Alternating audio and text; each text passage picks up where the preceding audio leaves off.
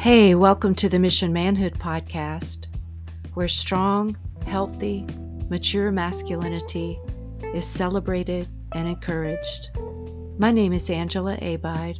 I am a woman, a mother, and a mental health professional. I'm really glad that you're here, and I hope you enjoy the episode. Hey, I'm glad you're here. In this episode, I am talking with Tom Gentry, who is the host of The Path to Authenticity and Men Who Talk.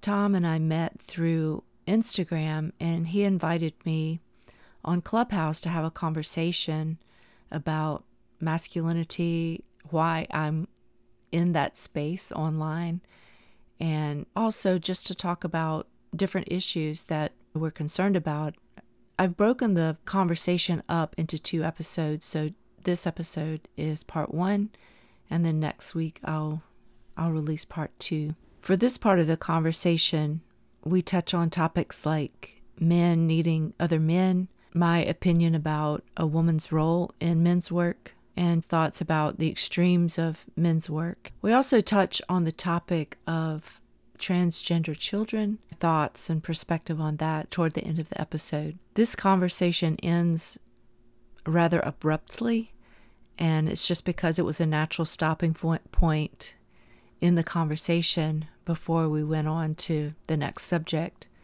So I apologize for that.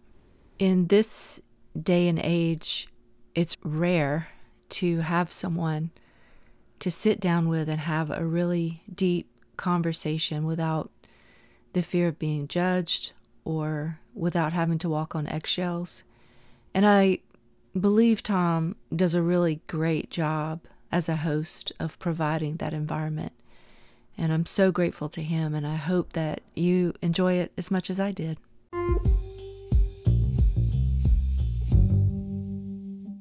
Hey, there you are. Hello. I'm impressed. You got this all figured out. Don't be too impressed. Come on now, you're a therapist. You're supposed to say thank you. I'm also a human. it's very humbling. I'm just trying to get my bearings. Yeah, we we threw this together pretty quickly. Thank you. Yeah, you're welcome. I used to record my episodes without video and I really liked it because I could close my eyes and really concentrate and consult my notes and then I started doing video and it really changes things. Yeah, I haven't made the switch. I'll tell you, I was in a good routine of recording two or three of these a week for a while and just churning out content. And then I've had a lot of like major life change stuff over the last year. Yeah. And just decided I needed to take a break from podcasting. I was getting burned out. Yeah. So I decided to give it a little while. And uh, instead of doing it continually, end the first season and start a second season at the beginning of May. So I've done a couple interviews mm-hmm. for it. And now you, I'm really excited about this. I could relate to a lot of uh, what you were saying there. And I feel like I'm in the same boat as far as trying to figure out. I've been focused on the men stuff, but I also want to focus on some other things. And I think you just have to stop looking at it like the success in the eyes of the world and just do what your heart's telling you to do. Yeah. Yeah. This just creating this podcast was a big exercise in that for me.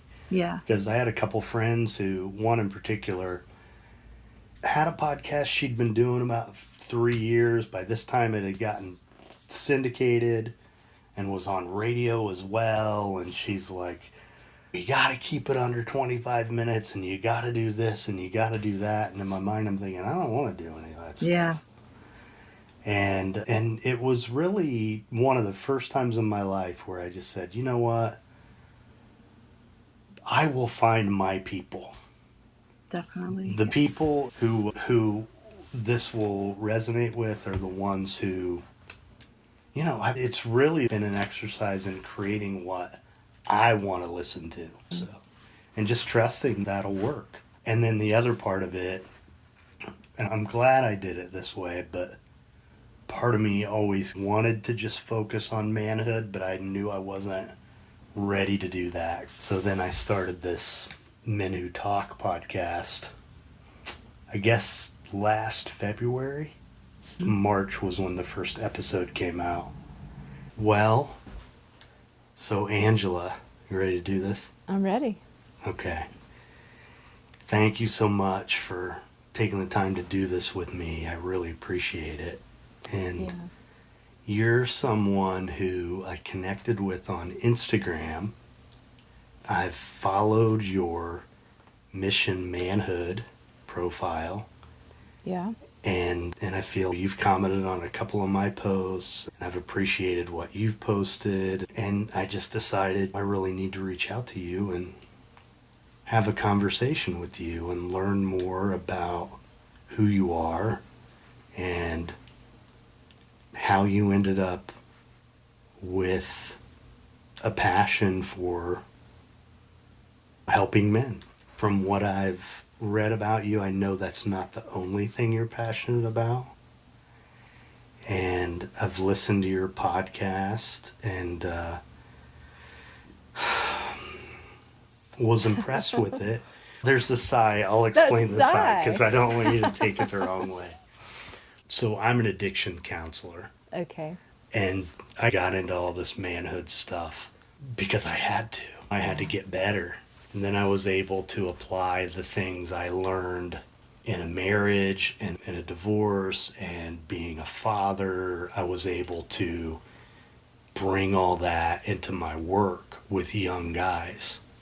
And so it's just snowballed, but it all started with Robert Bly, Iron John. I don't know if you're familiar with that or not. That's one I have on my shelf that is on my to do list because so many men mention it to me. Yeah, yeah, and I'd even met him one time and met him at a conference and got the book signed and read through it. But then what ended up happening is a couple years down the road, I ended up in in marriage counseling, and this guy started talking about Iron John, and he really brought it to life for me, and that's where the real change started to happen Wow. it's when I learned that I wasn't showing up in my life. I wasn't being the real Tom. I was so afraid of abandonment and and not even like on a conscious level. It was it was deep and it was rooted in my inner child. But Robert Bly, he talks a lot about men need other men. And he doesn't at all disparage the contribution that women make in helping men, but he also talks about how only a man can really teach a man how to be a man. And what I want to say about listening to your podcast is I've witnessed a lot of female therapists who just kind of do men's group and the male leadership energy was missing. And what I really appreciated about your podcast is that you come from a learning perspective. You're very open and you're seeking information rather than just going out there and trying to fix all the guys. Because that's what it has felt like watching some women do this. You know, it might sound old fashioned or traditional, or some women might recoil at this, but if you're a woman working with men or working in men's work, I think it's really important that you know your place. And having sons, I know that they need spaces with me not there.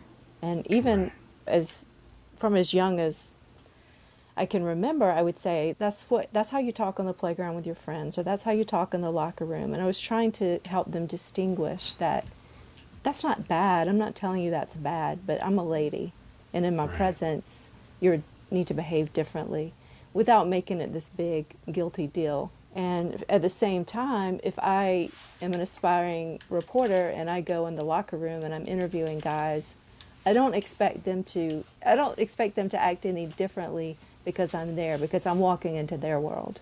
Mm-hmm.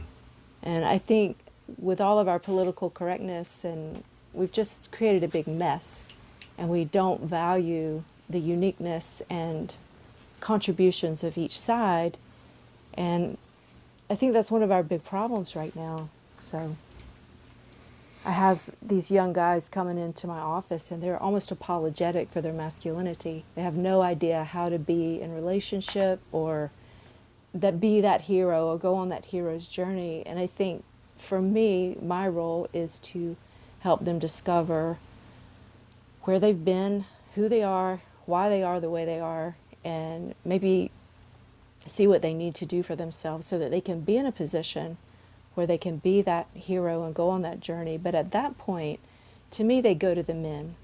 And uh, they, just like in the initiation, I learned from my mom.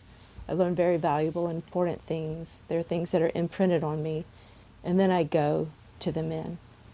And mm. just like with my sons, I don't always want to be the queen. I am raising men, and eventually I expect them to become my king. I want to mm. relax. I want right. them to be in charge of their life and their surroundings, and I want them to help take care of me when I get older. And I don't want to always be in charge of them. And I feel the same way about my clients. I have certain things that I can offer you, and then at some point you won't need me anymore. Well, that's the point, right? Of therapy, to not need a therapist. Exactly, anymore. yeah. Yeah, I also, I'm really careful about entering into the kind of conversation I just did with you about women and their roles in helping men because I also feel like there are a lot of men who aren't doing anything to help other men. And if uh, women are willing to do it, then who am I to complain about that? But it, it's what you said about understanding your role. That's the best thing I learned from Little League is knowing what member of the team I am and what my role is and being able to roll with that. Yeah. So I appreciate that. And it also it was a great interview with Traver Boehm, who I've followed online. I haven't read his book. I'm going to after listening to that. And what caught my attention immediately was when he talked about asking someone to be on his podcast who told him no. And when he asked for an explanation, the guy said, because every men's movement goes alt right. And there's so many guys on Instagram who say a lot of really good things and then they lose me because they say something crazy and there they say something really judgmental. The big one I see a lot is never date a feminist or never marry a feminist or stuff like that. And then another thing I see is a lot of women propagating misogynistic messages that are talking about body counts and if you have a high body count, no guy's want gonna want to be with you, and just just really sort of women attacking other women. But a lot of these accounts that I follow, I want to know what's being said because I wanna I want to be the voice of reason. That comment, I understood exactly what he meant. I don't think it's always alt right. It's just the extreme of whatever you are. Yeah. And if you're kind of a conservative, traditional type group, you tend to start leaning in that direction after a while. And uh, I mean, I have a, an example of that. A guy I interviewed at one time just had a really great vision for masculinity and the reconciliation of the masculine and feminine. And I don't know what I did at some point to turn him on me but now we've gotten to the point where the last interaction we had, which was last week, he was quoting a scripture that women are to remain silent and not try to teach. Them. And that's just a perfect example of him going from this man that I was like, wow, your vision is so incredible, to now he's telling me to shut up and sit down. Right. And uh, but it's not just the traditional Christian; it's the workout guys. They go to the right. extremes of that. It's all the things and one of the main problems is it's very homo. And I don't mean that as homosexual, I just mean it's one sex, it's masculine. And I get why they're that way, but nature and life and everything is showing us that our well being is a dance between these two energies the known and the unknown, the logical and the creative, the masculine and the feminine. And we all have that in our heart. We all have to get that balance right in our own self, in our relationships, and then in our communities. And if it's just defending ourselves against these feminists, these evil feminists, and right. just having the brotherhood and not trying to figure out the other, the inner, the emotions, and sometimes people err on that side as well. But I do think that my main message in the man's space would be we have to get that dance down. Yeah, the observation I made about this world, I don't know, four or five years ago when I really started to dive deep is, and it was really before you started seeing all these people on Instagram posting this stuff, is all the books you see out there for men, most of them are either about getting laid, making money, or finding Jesus. All of them. And there's nothing out there really about being fully integrated as a human being. And I really started to go down this rabbit hole of what does it mean to be a man after reading the Robert Bly stuff. And then I moved on to Sam Keen, who wrote Fire in the Belly. I started to entertain this question. And then eventually, what I came to realize is it's really subjective. It's really who you ask. There, there are some, there's some commonalities. There's something about being a protector and a provider and being a good parent and all that kind of stuff. But that's really about it. Yeah. That's really it. And eventually, what I concluded is that, at least for me, the question isn't what does it mean to be a man? For me, the question is what does it mean for me to be a man? How do I need to live to be grounded in my masculinity and to like really step into my power? And to me, that doesn't really have anything to do with being a follower. And and then one of the things I see is all these guys telling women and even other women telling women that you need to let him be a man. You need to let him be the leader. And it's like to me if you're missing the point. It's am I really a leader if you're telling me I can be, doesn't that make you the leader? Yeah. It, and so there are all these, uh, just all these mixed messages. And then the Me Too stuff, I do understand how sort of the ground un- beneath a lot of men's feet just felt like it just moved and they're completely lost. But also, we didn't treat women all that well for a long, long time. And it's like a lot of guys didn't have a filter felt like they could say whatever. And so now, what it seems like to me is all of a sudden, I don't even know what's okay to say anymore. And the way I wrap my head around that is that's because you never had to use a filter before, and now you do. And it's just about learning how to have a filter and use the filter. And for me, like I, Traver talked about, I think he said he had two sisters. I have five. Hmm. So, five older sisters, and I'm the youngest of eight. Wow. I saw a lot. And, and I've always felt pretty comfortable around females and a lot of the dominance sort of stuff, I just never got it. Yeah. It just never really clicked for me. I think there are a lot of things that are true and that's where a lot of people really mess up. They're looking at it as this is true. And if this is true, that can't be true. But usually mm-hmm. there's at least two things that can be true.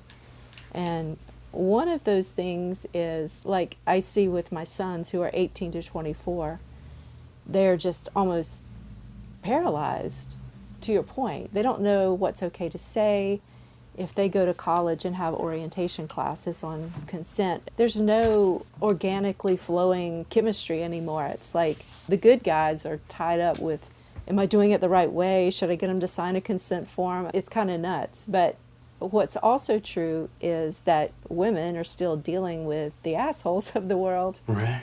And I have personal stories of just in the last year or so going out with a friend and just being completely shocked with the way we were treated, just in a friendly neighborhood type establishment. So, good guys have no idea what women endure, and hmm. because they would never think to do that.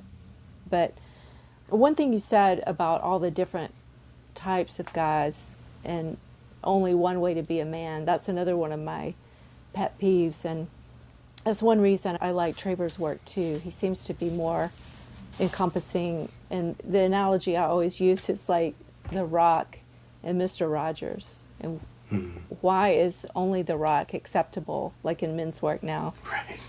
And I think a men's group, men's work, a brotherhood should look more like Ocean's Eleven, hmm. where you have the little guy that does gymnastics that can shimmy around in the ceiling and get under the radars, and then you have the really intellectual guy, and then you have the strong guy, and you have the leader. And we need to make it okay to be all kind of different kinds of men. And it shouldn't just be this men's group is for the strong people, and this men's group is for the spiritual people, and this men's group is for the sensitive poet people. I think ideally we would be incorporating and forming these like incredible brotherhood teams where iron sharpening iron, I'm picking you up and you're picking me up, and we're helping each other learn about the nature of reality. Yeah, and you know, uh, one of the things that I've observed in my career, just working with a lot of guys, and a, a lot of the groups that I've done have been with guys in early recovery from substance use disorders. A lot of times they had co occurring issues, but there really isn't a formula. And you can be the rock and do all the things the rock does and still not be standing in your masculine power. Yeah, it very quickly can become symbolism over substance. Mm-hmm. So I'm playing the part, I look the part, I say the right words, and I've read the right books. But at the end of the day, am I the king? Am I the warrior? Am I the magician? Am I the lover? What I really believe is that the missing piece is our relationship with our emotions and how we're navigating that or whether we are. Because Yeah. so many of us, and it's not only men, it's women too, but it's like women have this range of emotions that are acceptable for her to experience and express, and then men have a smaller range. But we're all limited in our culture. We're not very good at it. We're not good at it. We avoid it. And I just feel like that's the big thing. We have to get out of this adversarial relationship with our emotions and recognize that they're a source of power. My pet peeve, it's the whole idea that there's a feminine side, getting in touch with your feminine side, and the idea that men and women are really fundamentally different from an emotional standpoint.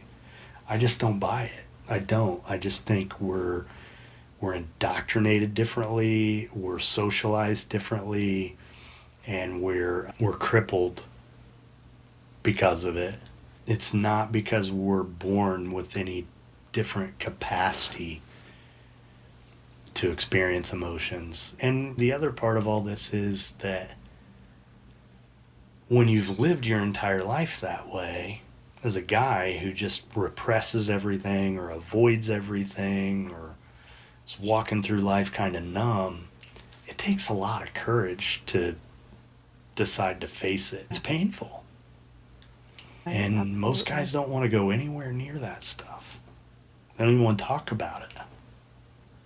I think it's a range. I think you come here as you are, and little kids tell you who they are and show you who they are. And you have some very feminine women and some very masculine men, and everything in between. You have masculine women and feminine men, and some of that has to do with our personality that we come here with, and some of it has to do with the nurture and nature. But I feel like we have to balance that out for ourselves. So if you're an extremely masculine man, it might be more challenging for you to get in touch with that and to become a good leader for yourself and nurture yourself and care for yourself because it's foreign.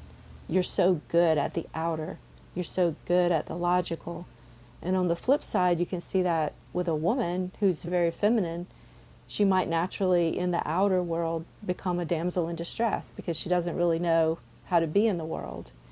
And you can see how both of those could set you up for a lot of heartache in the world if you can't mm-hmm. if you can't learn because that woman's always going to be looking for somebody to cover her, which might make her make a decision to get the wrong person. The man's going to look for completion if he can't access that by himself. And so I feel like that is the first dance is to figure out in your heart how to be a good mother and a good father to yourself. And if you're a masculine man, the father might come really naturally to you. But how are you feeding yourself? Are you getting enough sleep? Do you allow yourself the rest when you're stressed? And uh, to your point, the emotional part of it is vital. If you can't manage that, you're not going to be really great in your relationships. Um, you're going to outsource that stuff to other people, which sets you up for really difficult relationships. And I feel the same for a woman. She's got to learn the basics of caring for herself and setting boundaries for herself and being a good mother and father to herself. The difference, and I'll just say this quickly, is that women are allowed and encouraged to learn how to operate in the world. So, in our modern society, if you have a girl in your household, you're going to teach her that yes, it's okay to cry, it's okay to have your emotions, and hey, let me show you how to change this tire because if you're ever caught on the road by yourself, you're going to need to do this. And oh, you want to go to that college? Sure, women can do anything. And yeah, it's still okay to cry and do all those feminine things as well. But in the typical household, the for the men, it's like, hey, you need to be tough and strong. You need to protect your sister. You need to learn how to change this tire but we're not really showing them that yes you also need to learn to dance with this other side. And it's almost looked down upon if a boy child or a man child leans in that way or expresses that. You try to steer them away from that. And so hmm. i think women have an advantage in that way that we're trained in our modern society that yeah you can do and be whatever. And it's perfectly okay for you to be feminine. And then also if you want to take on these big outer challenges that's cool too yeah, it's like going through life with one hand tied behind your back. Yeah, and we're not balancing it out for the guys in the same way. Yeah. And uh, there's this intergenerational aspect of it too. The young guys who you see now who just don't know what to do. It's because they had dads who didn't know how to teach them what to do. And I think as time goes on, generation after generation, we're getting a little bit better. I just turned 50, and a lot of guys my age, a lot of men I know who pff, wouldn't dare imply that they're not masculine. They're not afraid to shed tears. Yeah. They'll cry with me and they're not going to they're not going to be embarrassed about it. But you go 20 years older and they're not comfortable with seeing me cry, let alone them cry. yeah. You know? It's but it's getting better. One of the things that I get so sort of locked in on the emotion stuff with men and I have to remember sometimes that there is sort of a range of that personality is part of it. I have a, a son who's about to turn 17 and it's always been so important to me to have intimacy have him feel safe with me that he could come to me and talk to me about whatever. He's not as touchy feely as mm-hmm. I am. Yeah. And I got to learn that the hard way. yeah. And now it's it doesn't mean he's not emotionally intelligent because he is. Right. He's a whiz with boundaries and limits and all, he's really solid. But yeah. he just it doesn't have that same sort of a depth of emotional experience that I, or he's not interested in it. Like I'm fed by it, I think. Yeah. And there's part of him that just doesn't, he's matter of fact, you know, concrete and he's got, he's an artist too. He does sings mm-hmm. and dances and all that stuff. Yeah. But it's in terms of where we fit and on that range that you talked about, what I've heard described as this sort of continuum of androgyny that we all fall somewhere on. And we attract the opposite pole of where we are. One of the reasons we're in such a predicament currently is because we haven't allowed that. If we would allow somebody like a child, show me who you are and for example, like if back to the family, I'm from the South, and if you have a little girl who wants to go hunting with daddy, it's okay, here's your camo and go kill the deer, and he's celebrating and taking pictures and all that stuff.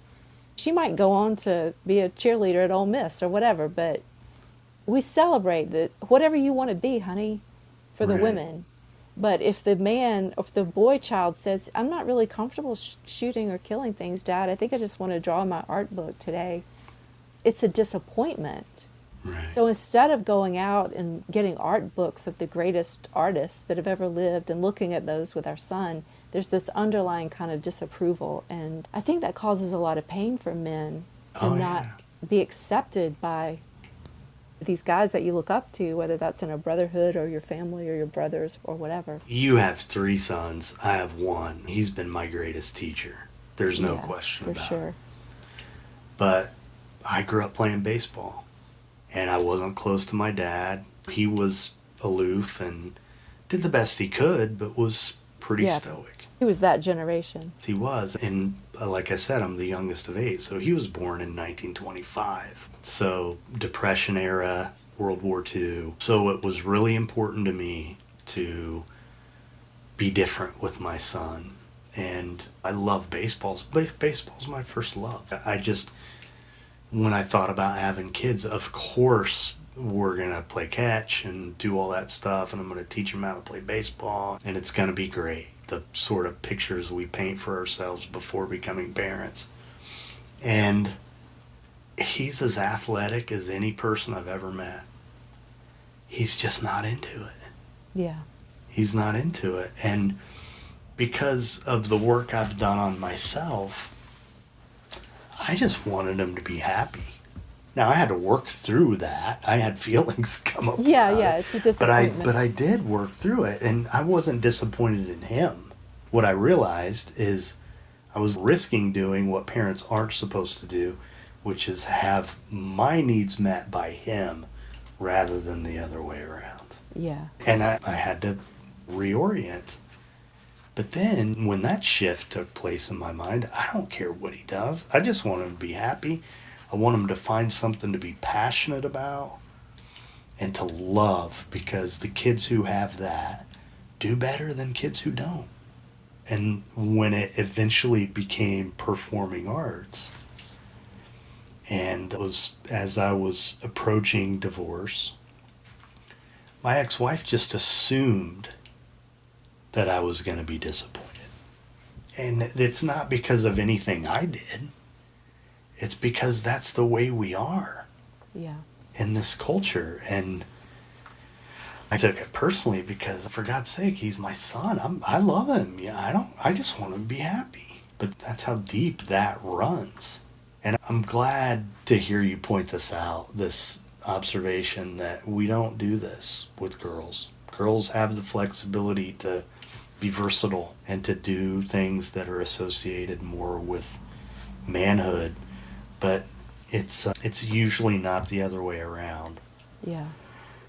or there are no limits at all, which is also weird. But going back to this androgyny thing, what you're talking about, just letting kids be who they are, that's one of the things that breaks my heart about all this trans rights stuff. Because, mm-hmm. first of all, what I think about is how painful it must be to feel like I'm in the wrong body. So I have compassion for them. But also, like, to see now a son who goes to a high school and it's a much different time.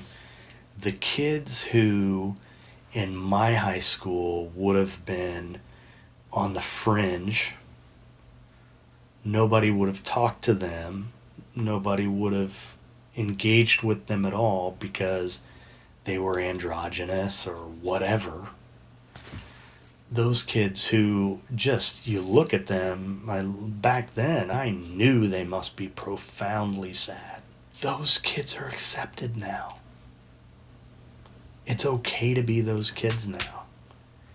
And that's what i that's what i want to see. There is a i think there's a line too far which thank god i don't have to worry about that Yeah. with a child of mine but I think generally accepting people for who they are and recognizing that what we want for ourselves is, I believe, is written on our hearts by our mm-hmm. Creator. And we're at our best when we follow that. Yeah. I think as a parent, we have a sacred trust. And I learned from my mother, who was a devout Christian, but she never really looked at us as her children. She looked at us as God's children, like life's gifts to itself. And I think in that role, she did have some fear that we would not choose the right path, but she did a really good job of showing us love and support and being our biggest fans and not insisting we choose one thing or another. And I think that's the greatest gift that, that we can give our children is just to let them be who they are and let them explore and let them have a really safe environment to do that. And for me, just for the record, and I know this is a very unpopular opinion, but part of that sacred trust is to hold the space for you to be exactly who you are. And then when you become an adult, you can make the more permanent decisions. Mm-hmm. And I think about that with tattoos or anything that would be a permanent solution. Having the experience of having a 24 year old and a 21 year old and an 18 year old, I have seen all of them. My 24 year old currently is blossoming into adulthood, mm-hmm. and I can really identify four distinct stages that he was in. And I'm so thankful that in stage two or three, we didn't have to deal with a issue that would have altered him permanently forever. Right. At 24, where he is now, I don't care what he told me. I don't care if he wants to get a back tattoo or he is a heterosexual male, so I'm not faced with any kind of transgender issues, but he has earned the right and the honor to be an adult. And my job at this point is to say, you go, you live your life. It's none of my business anymore. And my 18 year old was extremely ill, severe brain inflammation, which manifested as mental illness. There were so many things that he came up with as solutions to try to make himself feel better at that time. And I'm still haunted by some of that stuff that we dealt with. But it makes my blood run cold when I think about had we made any kind of permanent choices or decisions at that time and now that he's a young man who's healed and whole and that we would have to live with those now and hmm. i just am so much more comfortable with an adult making an adult decision for themselves when they're an adult I'm with you.